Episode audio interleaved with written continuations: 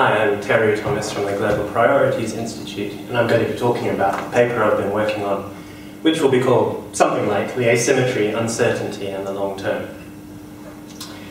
So, how bad would it be if life on Earth went extinct, let's say within the next century? It could be a huge asteroid that crashes into the Earth and wipes everything out, or there are other scenarios having to do with climate change or biotechnology. Lots of scenarios we could consider.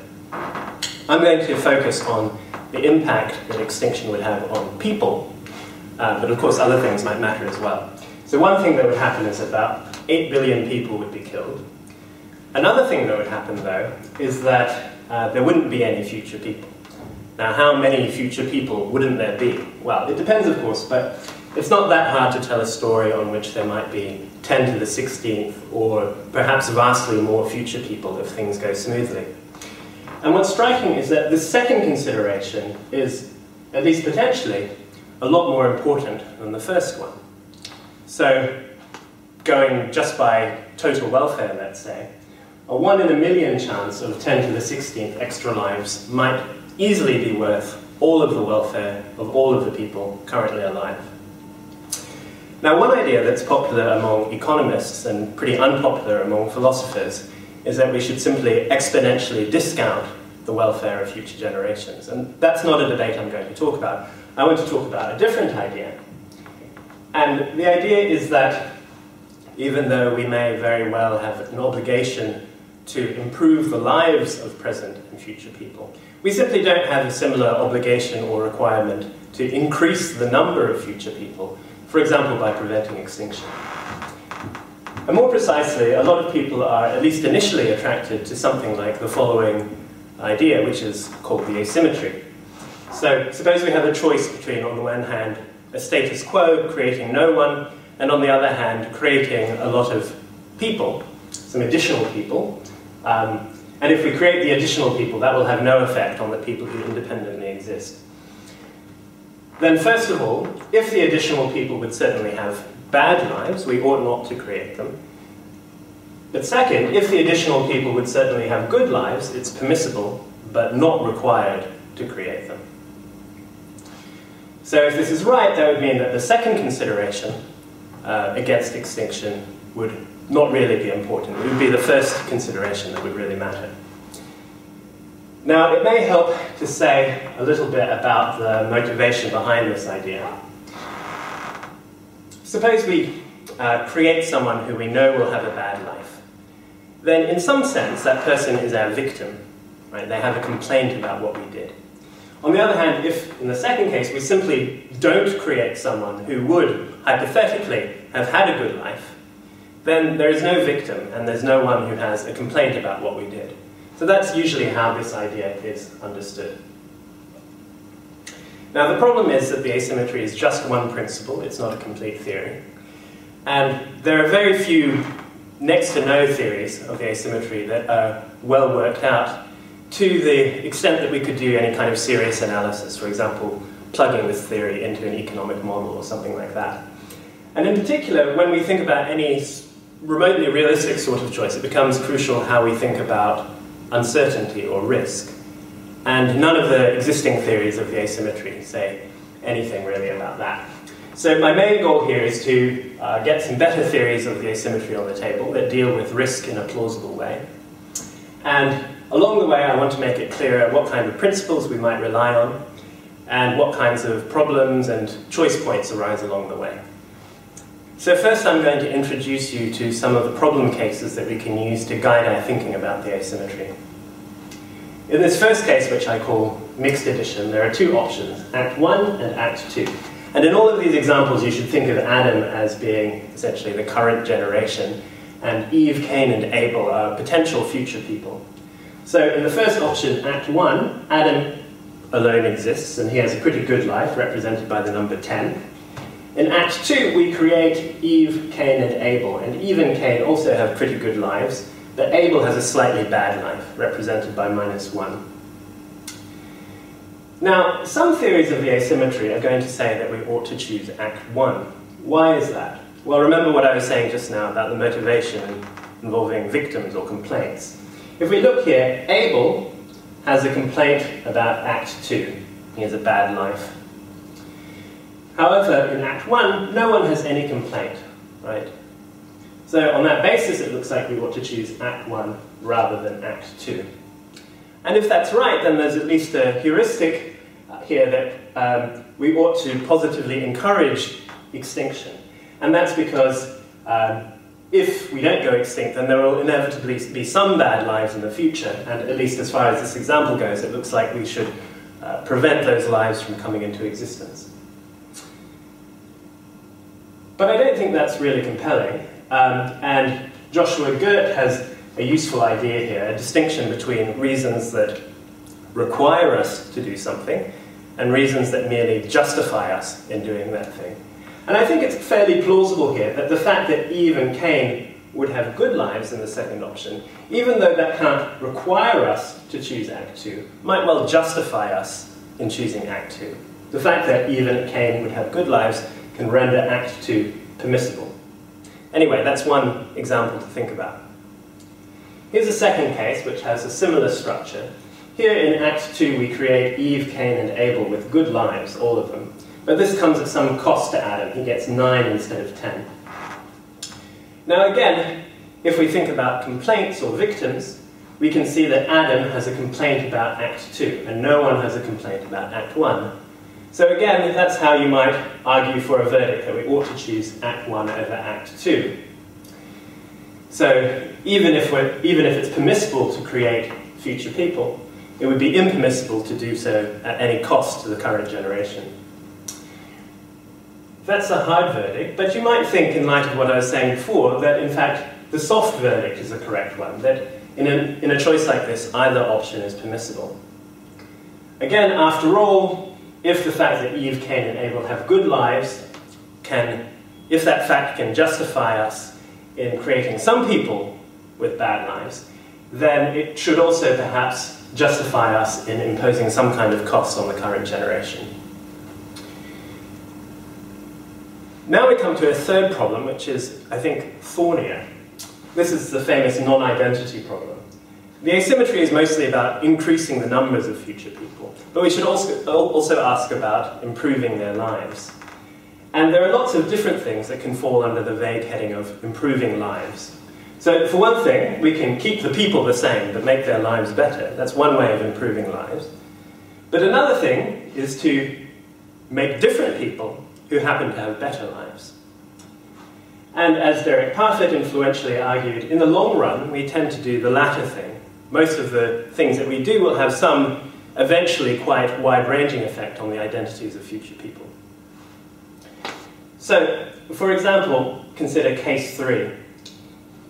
Here in Act 1, I have Adam, Eve, Cain, and Abel. Eve, Cain, and Abel have slightly good lives. And in Act 2, I replace them by three different people, Eve prime, Cain prime, and Abel prime. Now, of course, if we were going by total welfare, then we ought to choose Act 2 over Act 1. That's what I call the wide verdict. But if you thought about complaints, you might instead think that you ought to choose Act 1 over Act 2. And that's because, again, Adam has a complaint against Act 2. He's worse off than he could have been. Whereas when we look at Act 1, no one has any complaints. Adam, Eve, Cain, and Abel, they all have good lives, and none of them could have been better off. So that's how you would argue for this narrow verdict that you ought to choose Act 1. There's no victim. Okay. So it might look like endorsing this narrow verdict would greatly undermine the importance of improving the lives of future people insofar as these improvements tend to change the identities of future people. Now that is true to some extent, but there are some subtleties here.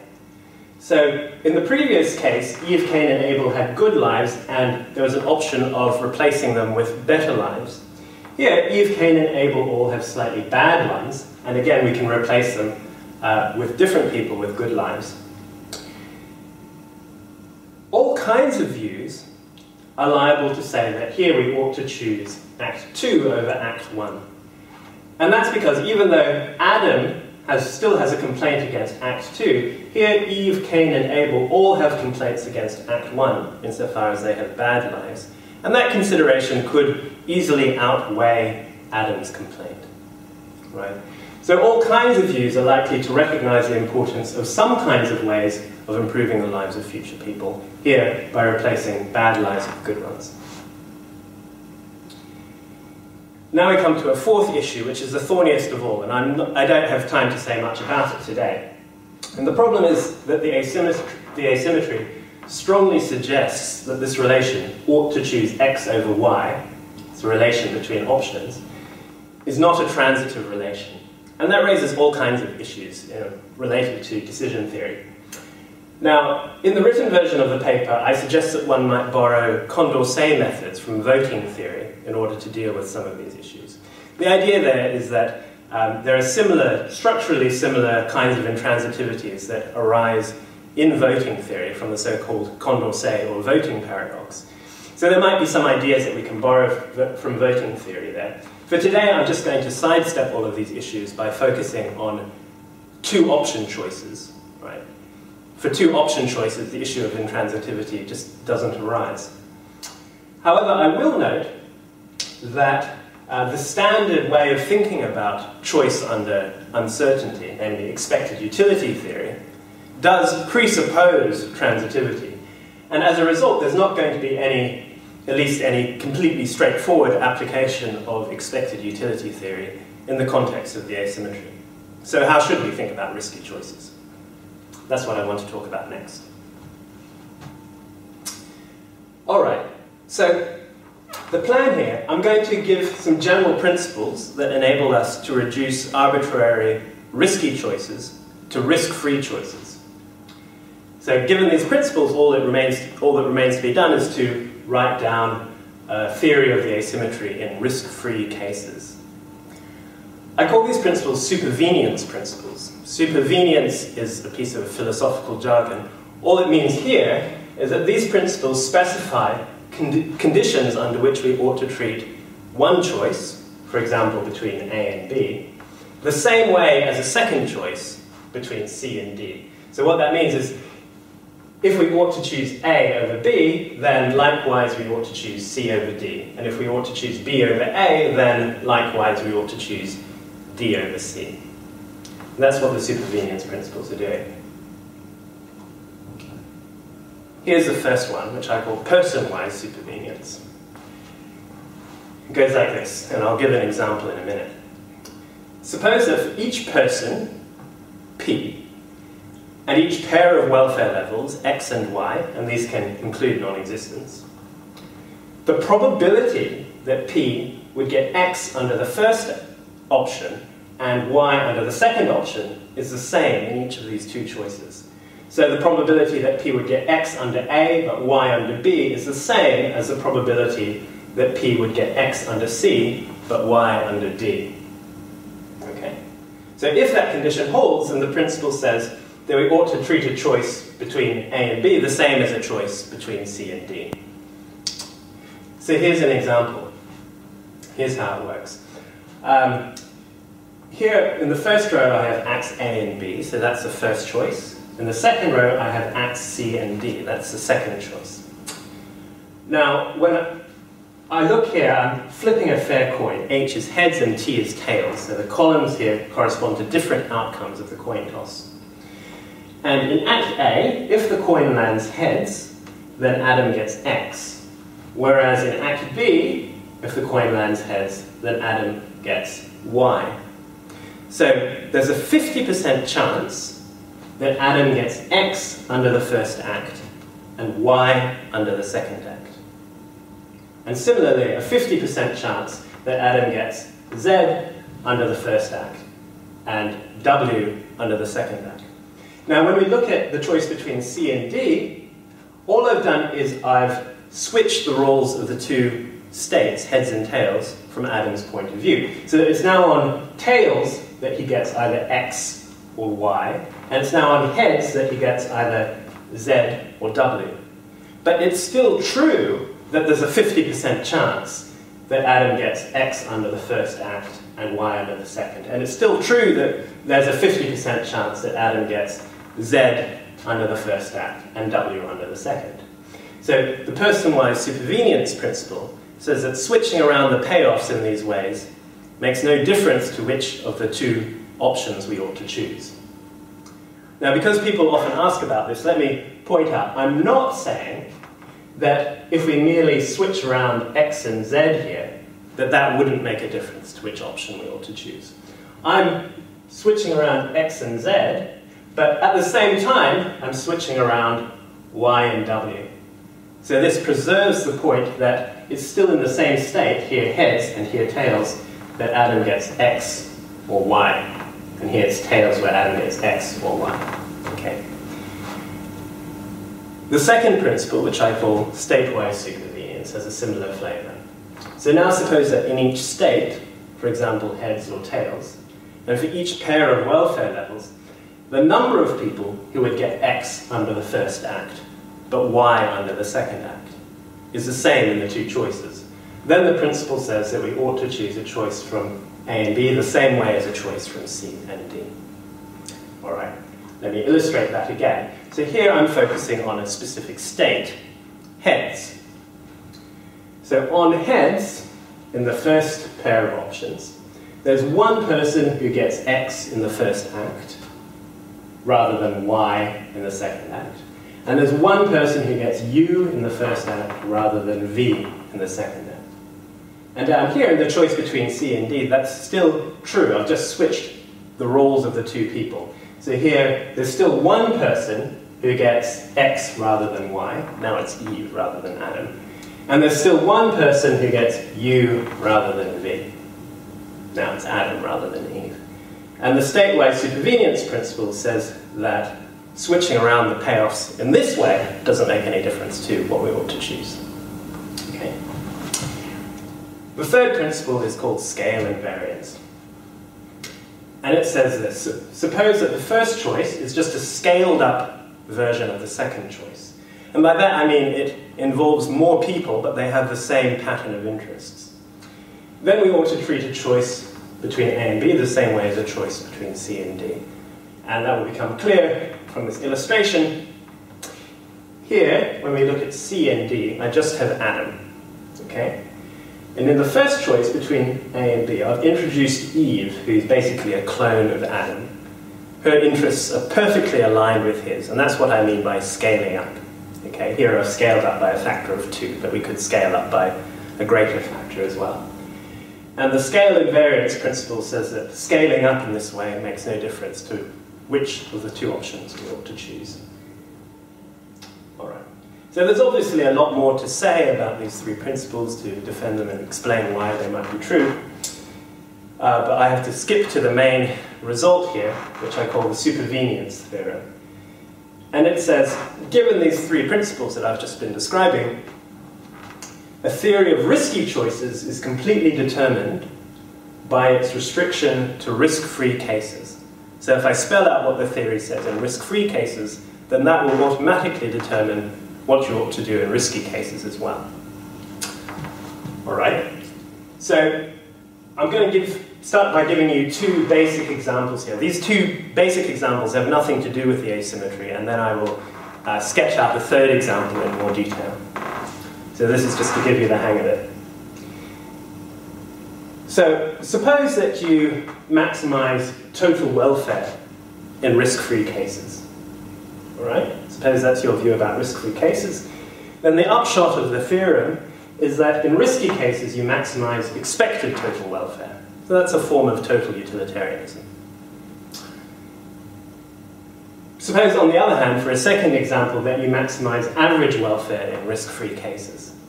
Then the upshot of the theorem is that in risky cases, you maximize this ratio, expected total welfare divided by the expected number of people. Okay, so that's a form of average utilitarianism. But notice that this thing here, this ratio, isn't the expected average welfare. And in fact, it's not the expected anything. So this is an example of how these principles are compatible with and even lead to violations of expected utility theory.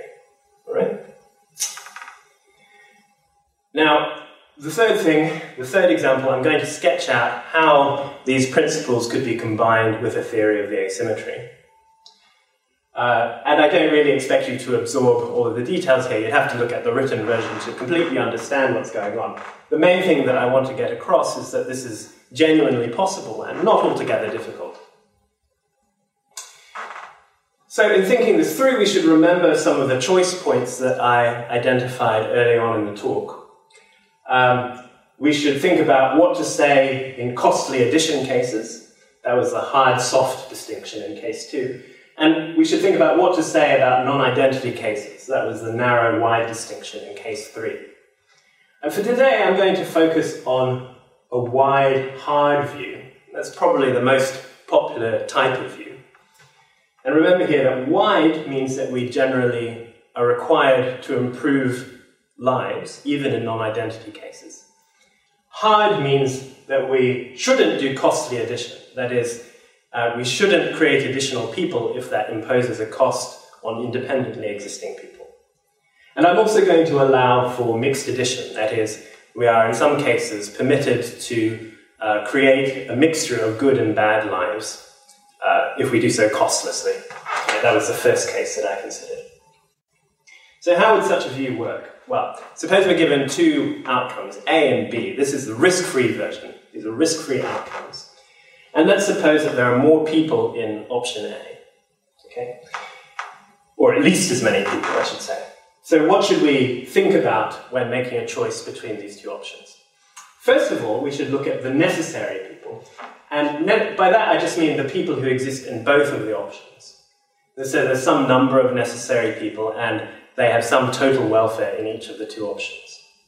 Then there are the other people, the contingent people, the people who exist only in A or only in B. And there's some number of them, and with some total welfare in each of the two options. Now, because I said that there are more people, or at least as many people in A, um, that means that there's some excess number of people in A. And of course, it's not that some particular people are the excess people, it's just some excess number of people. And there's a natural way of dividing up this total welfare of the contingent people, attributing some of it to the excess people in A, and the rest of it to the non excess number of people. So divided up in that way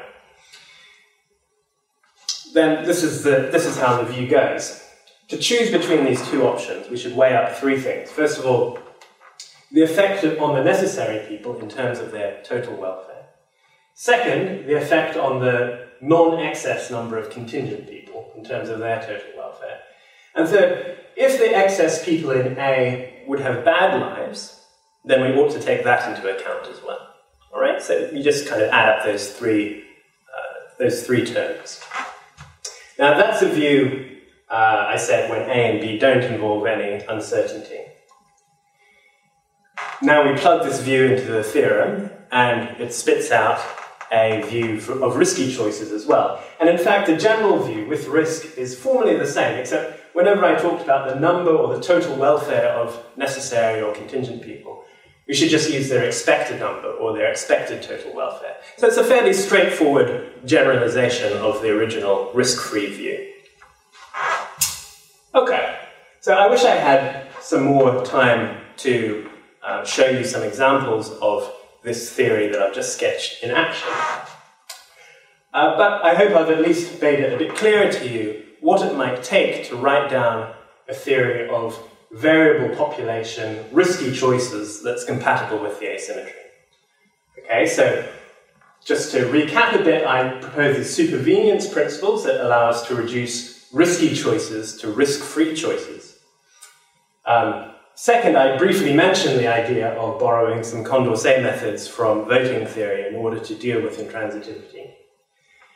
And third, given all that, all we have to do is write down a theory of risk-free pairwise, that is, two option choices, like this wide hard view that I was talking about at the end.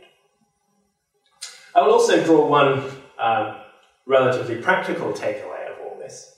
It may seem like the asymmetry tends to undermine the importance of the long run future, and of course that's true in some sense, but uh, as I suggested, many views are actually going to demand sacrifices on the current generation in order to improve the lives of future people in particular ways. And as I suggested, one kind of intervention that will be supported by a great many views will be interventions that are aimed at reducing the number and severity of bad future lives. Thank you very much.